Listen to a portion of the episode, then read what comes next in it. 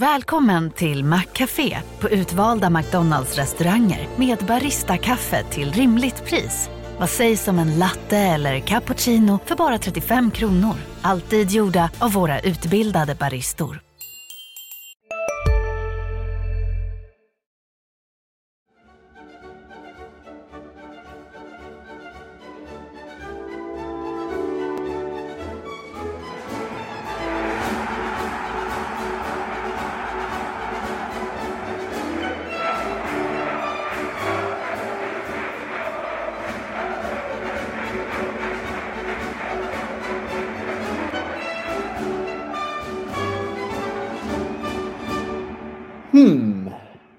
Ja, det var ju också en inledning, en märklig sån, på ett avsnitt av hif podden Men så har det också varit en märklig vecka. När allt pekade uppåt för HIF så gick man in i Svenska Kuppen och eh, ja, ni vet hur det gick mot Eskilsminne och sen fortsatte man mot Vasalund.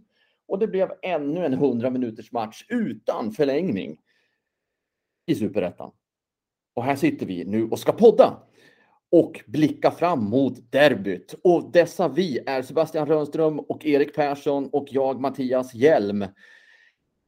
Är vi redo? Vi är alltid redo. Alltid redo. Kör vi. Två scouter och en scoutledare. Vi ska försöka ta oss igenom den gångna veckan först innan vi tar oss framåt mot det stora, mot derbyt i andra den här säsongen. Vi får, vi får slå an tonen där som gick i moll i, i kuppen för HIF. Vad, vad är det som eh, pågår eller vad händer? Ja, det, den frågan ställer man sig. Eh, de som har följt den här klubben de senaste åren vet ju att det har varit eh, oerhörda problem i, i kuppspelet. Historiskt sett är ju HIF ett väldigt, väldigt starkt kupplag, men nu eh, så kvittar det om man möter Oskarshamn, Dalkurd, eh, Gautjord eller Eskilsminne. Det, det, det, går bara inte. Nu har eh, HIF åkt ur Svenska cupen mot Eskilsminne två gånger på, på tre år. 2018 kändes det som att man inte riktigt tog matchen på allvar med tanke på vilken startelva man, startelva man ställde upp med då. Nu blev det några förändringar. Men det var ändå ett starkt lag som gick ut på Harlikans gräsmatta. Eh, men eh, division 2-laget Eskilsminne imponerade trots att HF gjorde mål i psykologiskt eh, viktiga lägen precis innan paus, precis efter paus. De hade jättelägen i, i början av andra halvlek och, och jag satt där och tänkte att eh, ja, men nu rinner det iväg till HFs favör. Eh, sen så eh, ja, ville eh, bröderna Getashev och eh, Emil Åberg och de andra i Eskilsminne något helt annat. Så att, eh, jag, jag, jag har ingen, ingen jätteanalys av varför det gick snett. Eh, jag, jag, jag landar också i frågan vad, vad hände? Det, det, det är det man eh, undrar när det handlar om HIF, Svenska cupen, nu för tiden. Ja, jag delar Eriks bild kan man säga för eh, tar du de matcherna mot Eskilsminne 2018 Oskarshamn 2019 så som Erik var inne på så var det ju matcher där HF ställde upp med kanske lite sämre lag än alltså, ordinarie lag. Eh, ja, Oskarshamn, då... Oskarshamn var det ju rent U19-lag i princip. Ja, ska vi komma precis. ihåg. Och, eh, och sen nu i svenska, alltså i gruppspelet i våras eller vintras, eh, då var det ju en ny, eh, alltså, ny tränare, mycket nytt i laget eh, som inte kanske hade satt sig och att det fanns förklaringar att hitta i det. Här eh, har jag heller faktiskt ingen förklaring till, till vad det skulle bero på för HF hade ju nästan sitt bästa lag och ja men Anthony van den Hurk spelade hela matchen, William Wilhelm Löper kom in i andra halvlek eh, men det, det ville sig inte. Och sådana här förklaringar som typ underskattning och sånt, det, det förutsätter jag att man på den här nivån inte, att det inte ens är någonting som spelar in för eh, och det, det tycker jag inte är riktigt jag såg liksom att det skulle vara några sådana eh, förklaringar till det heller eh, i den här matchen. Så nej, jag, jag, jag såg det verkligen inte komma och eh, är mycket, mycket konstigt faktiskt. Om man slår ihop den matchen med matchen efter, det vill säga den i superettan mot Vasalund, bottenlaget Vasalund på hemmaplan på Olympia, 0-0. 100 minuter spel, en massa tillägg alltså. Eh, alltså jag, jag nöjer mig inte här med er som då är fotbollskunniga människor och i någon form experter och långt mer intelligenta än jag är. Det, det håller inte med förklaringar som att bollen är rund, varje match lever sitt eget liv, allt kan hända. Jag kräver mer av er. Jag kräver svar på det här, att, att inte HIF bara kör över de här motståndarna. Alltså, ser man till Eskils minne så, eh, så kan jag ju köpa liksom ditt resonemang att det, det ska inte hända och, eh, och att där ska klasskillnaden ta ut sin rätt. Men sen så är Vasalund är ju ett superettanlag, liksom HF. Även om HF är i toppen, Vasalund är i botten. Så, så det, det är ju inte riktigt, går inte att jämföra de matcherna på det sättet. Ska också komma ihåg att i den här matchen mot Vasalund att ja, första halvlek är absolut inte bra från HF. I andra halvlek så så blir de ju bättre. De blir ju klart bättre och, och ska ju vinna matchen sett till de lägen, där är några lägen i alla fall som, som är väldigt bra. Eh, även om jag kan tycka att de var för få de lägena så var det ändå tillräckligt för att HF ska kunna få med sig i alla fall en 1-0-seger från den matchen. Sådana såna matcher händer på en säsong. Liksom. Det, det, ja, jag, ska, jag ska inte säga då att bollen är rund, men att det... Alltså bottenlag kan ta poäng av topplag i, i en superettan-match. Det är liksom inget, inget eh, jätteöverraskande på det sättet. Eh, då, då tycker jag nog att det är mer eh, eh, chockerande då givetvis att Eskils minne som ett division 2-lag kan slå HIF där. Det, även om det inte bara är HIF som har råkat ut för en sån, ett sånt fiasko liksom så är det ju ändå en sak som inte ska hända på det sättet. Eh, 0-0 mot Vasalund, ja det, det kan hända. Det, det, ska kunna hända också, annars så, så hade superettan varit väldigt eh, förutsägbar och tråkig. Men, eh, men helt klart att, att HF inte gör någon jättebra insats, det tycker jag inte. Om vi kollar på toppstriden i superettan så är Värnamo besegrade ju Eh, Boys, men sen förlorade Norrby och Trelleborg förlorade mot Falkenberg. Så eh, de andra lagen gick på, på några pumpar där och någonstans är det, är det superettan. Sen kräver man ju lite mer av HIF än vad man kräver av ja, egentligen alla andra lag med tanke på, på den trupp som, eh, och de musklerna som HIF ändå har. Men jag och Sebbe satt på Olympia igår. Vi spelar in det här dagen efter Vasalund matchen och räknade Wilhelm Löpers inlägg. Det blev 12 stycken den här matchen och han hade väl 117 inför matchen. Eh, tvåan på den listan när det gäller antal inlägg i Superettan. Eh, hade 75, eller har 75, Dennis Olsson i Sundsvall.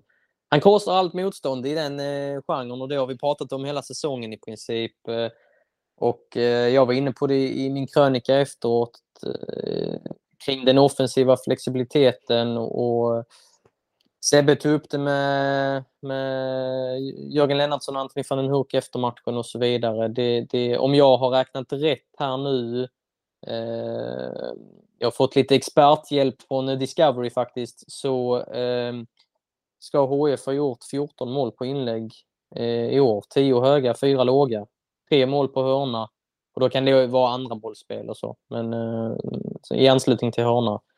Eh, det har de gjort eh, på, av sina totalt 25 mål. Så det är ju det är väldigt många inläggsmål. De är väldigt vassa där.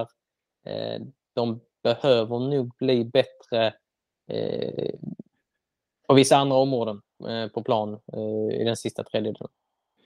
14 plus 3 blir 17. Det betyder ändå att HF har gjort 8 andra typer av mål av de där 25 målen. Så allt har ju inte kommit på inlägg och hörnor.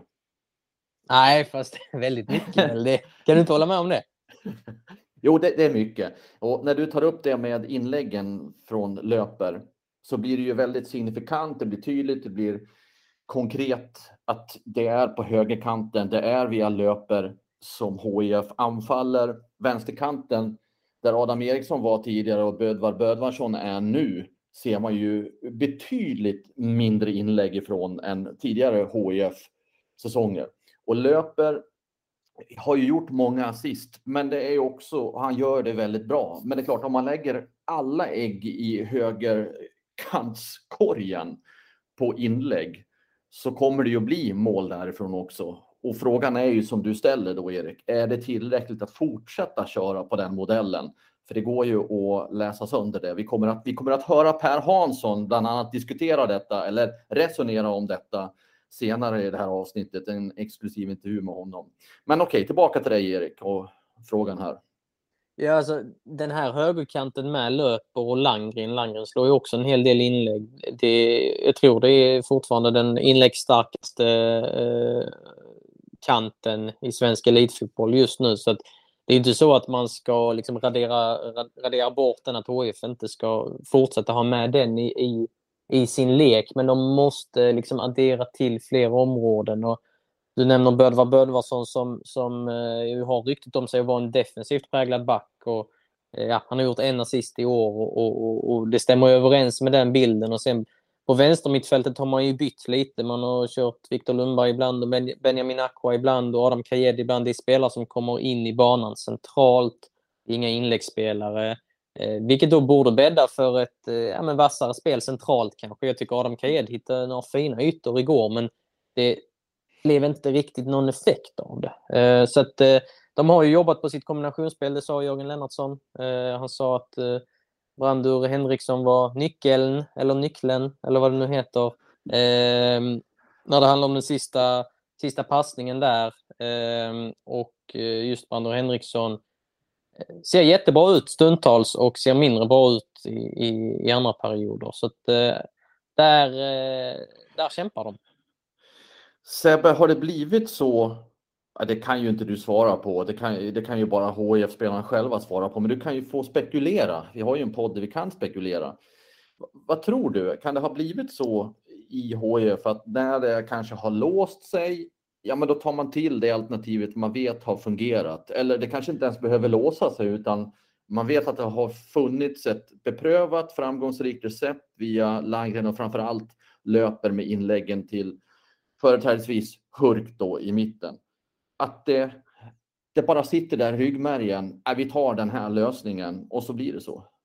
Så kan det säkert vara. Alltså det är klart att man, man eh, givetvis ska eh, försöka lyckas eh, med det som är ens främsta styrkor och, och spela mycket på det. Man har ju sett att väldigt många, ja, som statistiken säger så kommer ju väldigt många mål därifrån och, och det, det är ju ett bevis på att man har en ingrediens i sitt spel som funkar och kanske dessutom sticker ut rejält jämfört med andra lag. Att man helt enkelt tar två spelare, löper och Hurk, som i mina ögon är snäppet bättre kanske än ja, men i princip alla andra spelare i superettan. Och då är det klart att man ska försöka utnyttja det.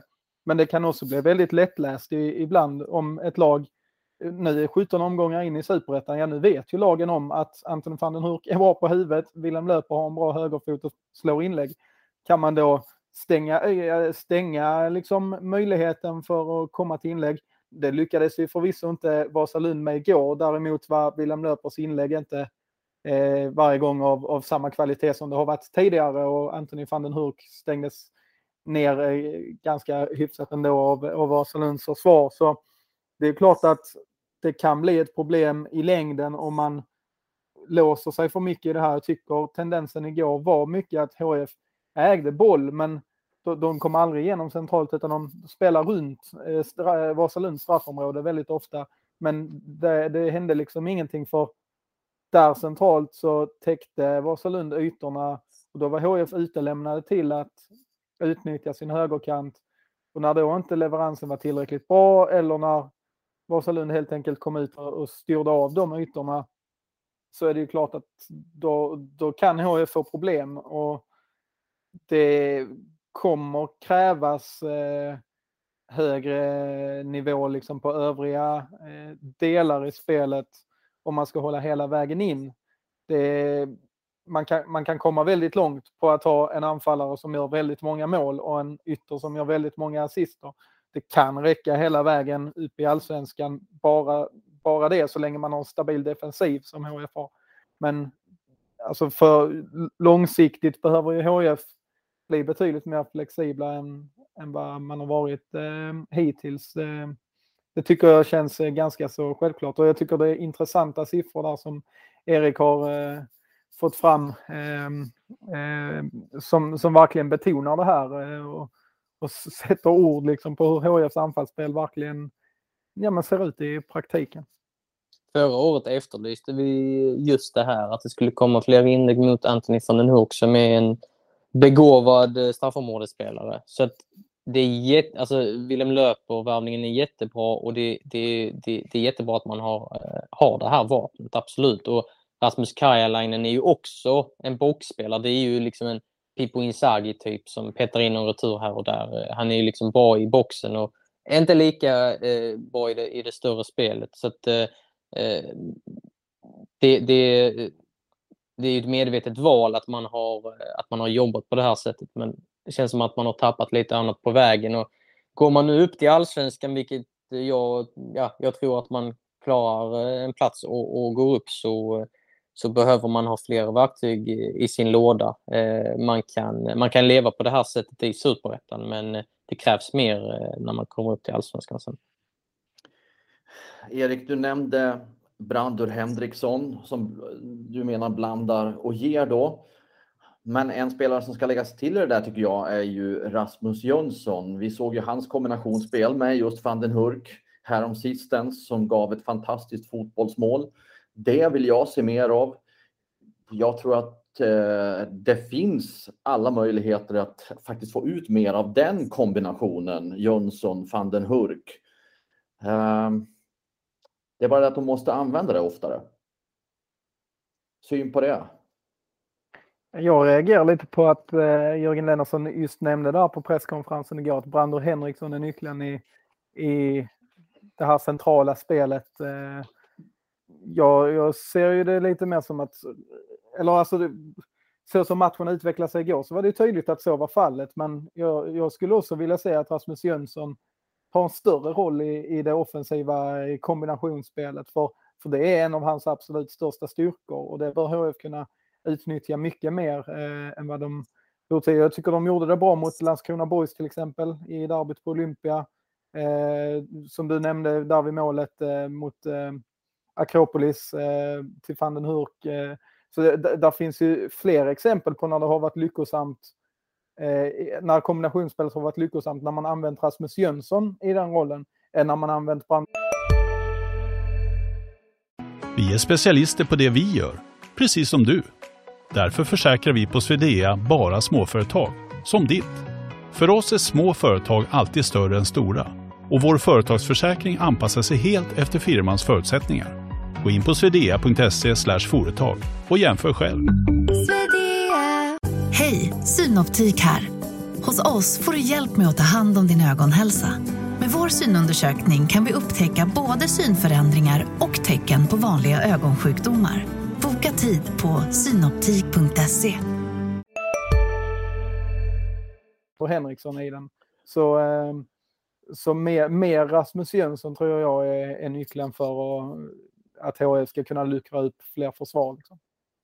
Ska vi släppa den veckan som har gått sedan vi pratade senast i, i podden och istället vända oss till det som kommer, nämligen derbyt. Det är ju nytt derby igen då, den här gången i Landskrona.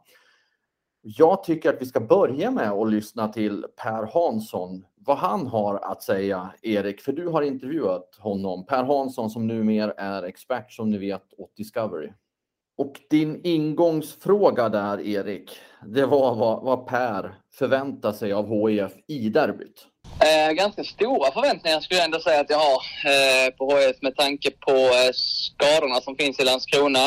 Eh, jag tyckte derbyt uppe i, i eh, Helsingborg var en första halvlek där HIF var klart bättre än Landskrona och någonstans fick grepp på dem eh, i det höga pressspelet. Jag ska inte säga att det överraskade Landskrona för de var säkert med på att det kunde ske, men att HIF gjorde det väldigt bra. Eh, andra halvlek, klar fördel eh, Boys, men eh, med tanke på vilka spelare HF har, eh, att de har den kvaliteten de har och lite spets så eh, förväntar man någonstans ändå kanske att även om det är nere Landskrona att, eh, att det finns stora, stor potential till att HF faktiskt eh, tar hem den matchen. Och, och HIF så här 17 omgångar in i, i Superettan, är de där du förväntade dig att de, att de skulle vara eller vad, vad har du sett så här långt? Eh, ja, men jag var ganska säker på att när Jörgen tog över att det, det, liksom, att det skulle stabiliseras. Eh, jag vet om sen tidigare som att haft Jörgen själv eh, att han är liksom stark i det defensiva spelet och det har också HF visat. De är bra bakåt, släpper in lite mål. Eh, så, så, det har jag förväntat mig av. Eh, de, de, har ju varit lite smala framåt med tanke på att de är, har varit duktiga, är duktiga i inläggsspelet, gör mycket mål på det. Van Hurk duktig i boxen och löper och imponerades jag jättemycket förra året och har imponerats nästan lika mycket i år även om man har, såklart har höga förväntningar på honom. Det man saknar framåt är kanske lite mer att HIF gör mål på lite fler sätt än just bara inläggsspel. För det kan vara lite enkelt för motståndaren att, att låsa löpa och se till så att Hurk inte kommer fri in i boxen och så har man kanske inte så mycket annat att, att jobba med. Så att, men att HIF är ungefär där jag tror att de skulle vara, ja. Jag vet om att det är en process. Det är inte helt lätt. Eh, Jörgen har kommit in tillsammans med sin stab och saker och ting tar tid. Jag tycker ändå att HF har börjat i rätt ände. Släppa in lite mål, sen kommer anfallsspelet komma. Men eh, det bör ju komma snart också och göra mål på lite olika sätt framåt. Kan du peka på en spelare som blir eh, den största derbynyckeln för, eh, för HIF på lördag? Alltså jag tror någonstans att, att det är kollektivet, men jag skulle gärna vilja se att, att det kanske spelare som Rasmus Jönsson kliver fram i sådana här matcher när det betyder som mest. Då behöver man matchvinnare. Det är ofta de som eh, inte gömmer sig som blir hjältar i det här. Och där vill jag att erfarenheten kanske lyser igenom lite grann, att våga vinna de här matcherna. Så att eh, han kan bli en liten nyckel där. Och som jag var inne på, löper är duktig eh, på många olika sätt. Eh, och lyckas de eh, trassla sig loss på kanterna där så vet vi att han är farlig. Men jag säger väl ändå att eh, en Rasmus Jönsson i, i högform i en sån match eh, tror jag skulle vara viktigt för HF. Per Hansson trodde som vi var inne på Sebbe, att Rasmus Jönsson kan vara nyckeln till till mycket i HIF. Något annat som ni reagerade på eller tänkte på när ni hör, hör Per Hansson här? Jag tycker han, eh, om man ser, man pratar förhållandet mellan HIF och Boys, att Boys har en del tunga skador eh, i laget nu också, att HIF eh, och så kanske är starkt av den här derbysegern senast, att man gjorde det väldigt bra första halvtimmen.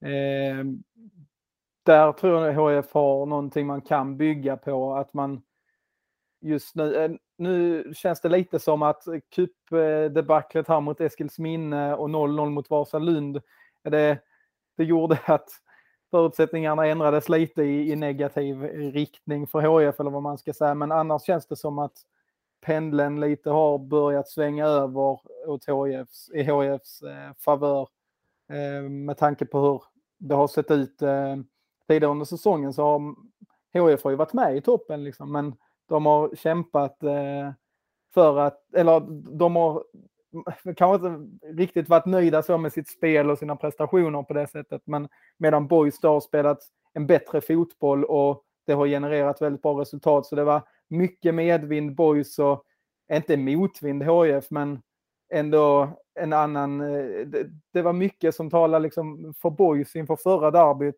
nu tycker jag väl det har svängt lite att HIF är större favoriter sett till hur de senaste två veckorna har utvecklat sig.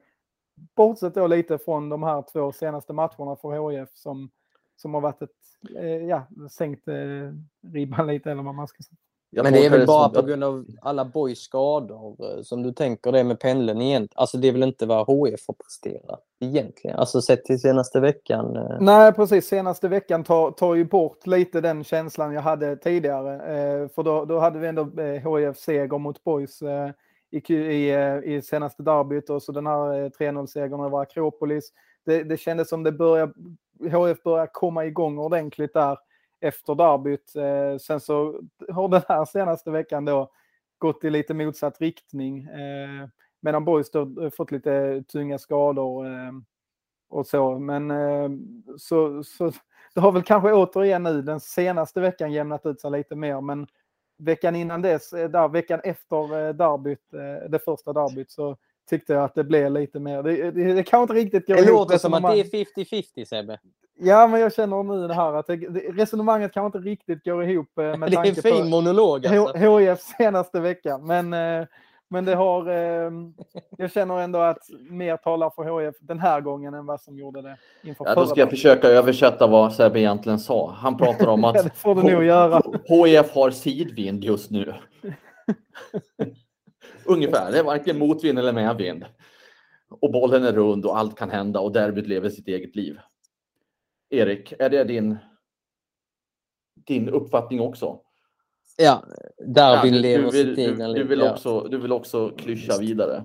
Ja, nej det vill jag inte. Men eh, intressant eh, att se på vänsterbackspositionen. Eh, där kommer Emil, Helmin, eh, Emil Hellman spela sin hittills eh, häftigaste fotbollsmatch, får man väl ändå säga. Eh, 20-åringen som lyftes upp från U19-laget i, i vintras. Han kommer ersätta Bödvar Bödvarsson med all sannolikhet. Jag har svårt att se eh, att någon annan går in där istället för Emil Hellman. Så att, eh, annars, vi brukar ju spekulera kring startelvor.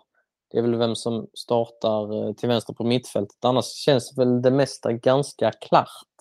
Ja, men gör det det? Ja, det kanske det gör utifrån eh, ett perspektiv av hur Jörgen Lennartsson formerat sina elvor tidigare. Men du var ju inne i din krönika, Erik, på att du ville se, våga förändra saker och ting, kanske gå ifrån en redan uppställd mall om så här är det och så ska det vara. Ja, men lite fler eh, överraskningsmoment. Eh, det behöver nödvändigtvis inte vara i startelvor, men matchcoachningen. Eh, igår kändes det så himla givet. Eh, när man gick till Olympia så visste man att Karjalainen inte skulle spela 90 minuter, att han skulle bli utbytt mot Asad Alamlawi och att eh, Viktor Lundberg skulle ersätta Adam Kred någon gång i matchen. Och sen kanske om man skulle jaga ett mål eh, skulle man slänga in Dennis Olsson. Eh, jag trodde dock inte man skulle ta, in, eh, ta ut Willem Löper. Eh, Men det har ju då att göra med att man inte vill rucka på sitt, sitt system, eh, även om man jagar ett mål i slutet. Eh, så som det var igår. Så att, eh, eh, ja, lite, lite fler överraskningsmoment hade jag, hade jag velat se. Eh, Sen behöver det nödvändigtvis inte vara i startelvan som sagt. Eh, Det finns ju en, en uppsida och en fördel med att ha många grundbultar eh, fastetsade också. Eh, Och det har man ju och det är ju en anledning till att man inte har släppt in så många mål exempelvis. Jag skulle gärna vilja se att man kanske slänger in Assad Alhamlavi, eh, på topp eh, tillsammans med van den Hurk. Eh, Tycker inte att eh, Karjalainen har fått ut särskilt mycket i de matcherna han har spelat. Eh, var blek igår också. Eh, Assad är ju en, har ju lite den här också derby eh, auran om sig kan man säga. Han är sån som går in och kör stenhårt och in i alla dueller där liksom han, han kan springa genom en vägg om, om någon ber honom att göra det. Så den eh, typen av spelare tror jag HF hade kunnat få lite utveckling, utväxling för i, eh, i den här matchen mot eh, Boys faktiskt. Ja, och långsiktigt också. Eh, jag har för mig, jag har varit inne på det i någon podd, att Karjalainen är ju inte i fysiskt topptrim. Och man har Asad Alamlawi som, som är väldigt intressant. Han, han verkar inte vara i toppform heller, men jag hade gärna sett att man kanske hade alternerat lite mellan dem. Eh, kanske gett Assad Alamlawi några fler minuter, för det, det, det finns mycket där. Eh, och just då i förhållande till att Karjalainen inte riktigt är, är där han kanske ska vara. Sen behöver han ju minuter för att, att nå formen, men ja, lite, några fler minuter till Ala- Alamlawi i alla fall eh, över tid eh, här under hösten hade jag gärna velat se. Men HIF har ju en, nu faktiskt en ganska stor trupp när det inte är särskilt många skadade. Men utifrån hur startelvorna har presenterats så verkar det ju vara som två läger kanske man kan säga då. De som är givna för startelvan och sen eh, många andra som kommer lite för långt efter. Eller hur ska man tolka det? Du pratar om att det är en styrka att man kan köra på på samma folk och man hittar en styr, styr, eh, stadga och stabilitet i det. Men det kanske är en svaghet också att, att inte det, det roteras mer. Ja, ja roteras det. Ja, man får ju inte by, byta liksom fem, eh, fem man i startelvan från, från, en match till en annan. Men, men eh, absolut, det, det är ganska många kalla spelare i, i truppen. Man kan ju ha heta spelare på bänken och man kan ha lite eh, mer kalla spelare på bänken. Och det känns som det är ganska många som är, är, är kalla där just nu. Vladislav Krida exempelvis. Och Viktor Lundberg är ju ändå eh, något av en prestigevärvning från i vintras. Eh, han har haft eh, sin liksom frånvarotid lite då och då. Det har blivit lite hackigt samtidigt som Adam Kajed har, har varit påhittig och frejdig och intressant. Så att det är väl nog Viktor Lundberg som knackar mest på den där dörren skulle jag tro sett till status och ingångsvärde och så. Och att Adam Kajed kanske av naturliga skäl kommer pendla lite i prestationer. Det gör ofta spelare som är nyuppflyttade i, i A-laget. Och sen är det väl Asad Alamlawi som vi har nämnt som vi, som vi gärna vill se lite mer av. Sen, eh, sen är det ju... Sen känns det givet på, på, på de flesta håll eh, faktiskt. Eller vad säger du Sel? Nej, alltså nio, eller ja egentligen tio får man ju säga. För det, det känns ju som att Karjalainen går före Assad eh, eh, enligt Jörgen Lennartsson. Men i alla fall 9 av 11 spelare är ju helgjutna i startelvan.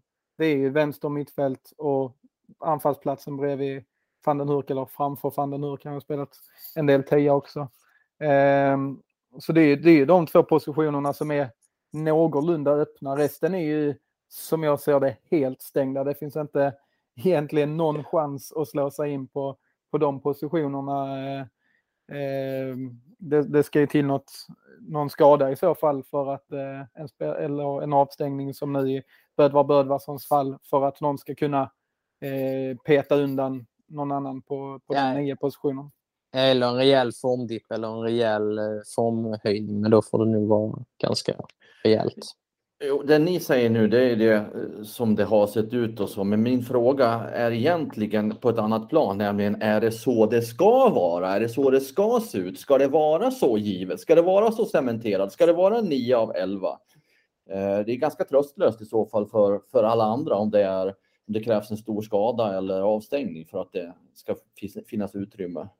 Halmstad vann superettan förra året och de använde väl typ eh, minst antal spelare i hela Europa. Så det gick ju ganska bra i den här serien i alla fall. Så att, eh, jag vill nog säga att det är en styrka också. Sen finns det alltid eh, nackdelar och man har värvat eh, Dennis Olsson, eh, Viktor Blixt, man tog in Asad Alamlawi tidigare för att de ska kunna växla ut, kanske inte alla, men några av dem och, och kanske till och med säljas vidare och så vidare.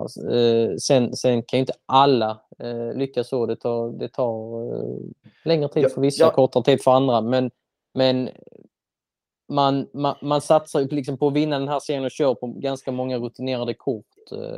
Ja. Jag, jag fattar, jag fattar. Men jag, ja. vad jag vill komma åt det är så här, jag gör det ännu enklare. Tycker ni att det är så givet med de som startar? Är det de? Är, det, är ni lika, tycker ni det är lika givet som Jörgen Lennartsson? Det är dit jag vill komma. Jag, jag ser inte alla träningar. Jag vet, jag, jag, jag vet ju inte om Vladislav Krejda har varit så dålig i, i veckorna som han verkar ha varit med tanke på att han är satt i någon form av frysbox nu. Så jag, jag, om jag hade sett alla träningar hade jag kanske sagt att han skulle spela istället för Brandor Henriksson. Vad vet jag? Jag känner att många positioner är alltså eh, stängda. Det är de även enligt mig liksom. Eh, vissa spelare ska man inte peta i den här startelvan för alternativen är inte tillräckligt bra och de spelarna är tillräckligt fundamentala för lagets spel. Däremot eh, finns det ju exempel eh, på när man, eh, liksom Kasper Widell går in och gör det jättebra i, i, i senaste derbyt mot Boys och eh, Ravid Suka gjort det bra innan så det är klart det är en tuff konkurrenssituation men där hade det kanske varit lite kul om han fått fler minuter. Eh, Assad till exempel då på topp är, är, en sån spelare som jag också gärna skulle se att man kanske ja, man roterar lite mer mellan honom och Karjalainen. Vänster mittfält också en sån position, men övriga positioner så, så ser jag ju inte att alternativen riktigt finns där för att någon ska kunna peta undan en annan. Det, det är väl det det lite handlar om. att kanske att startelvan är, är stark. Alltså med superettan mot mätt så är det ju eh, samtidigt som bänken då kanske inte... Eh, den är bra också med superettan mot mätt men det är ingen som petar undan Rasmus Jönsson eller Wilhelm Löper eller Anthony van den Hurk. Nu tog de kanske tre bästa men eh, ja, ni förstår vad jag menar. Tack, nu är jag nöjd. Nu har jag fått svar på mina frågor jag kan vara plågsam ibland. Men jag hoppas att ni som har lyssnat också har fått svar på eventuella frågor som ni har haft. HIF ska alltså möta Boys på bortaplan och vi på HD kommer att vara där med full styrka och ger så mycket vi bara kan från den matchen. Vi tackar för att ni har följt med oss den här veckan och så hoppas vi att ni återkommer nästa vecka när vi gör en uppföljning på derbyt. Fram till dess, ha det så bra.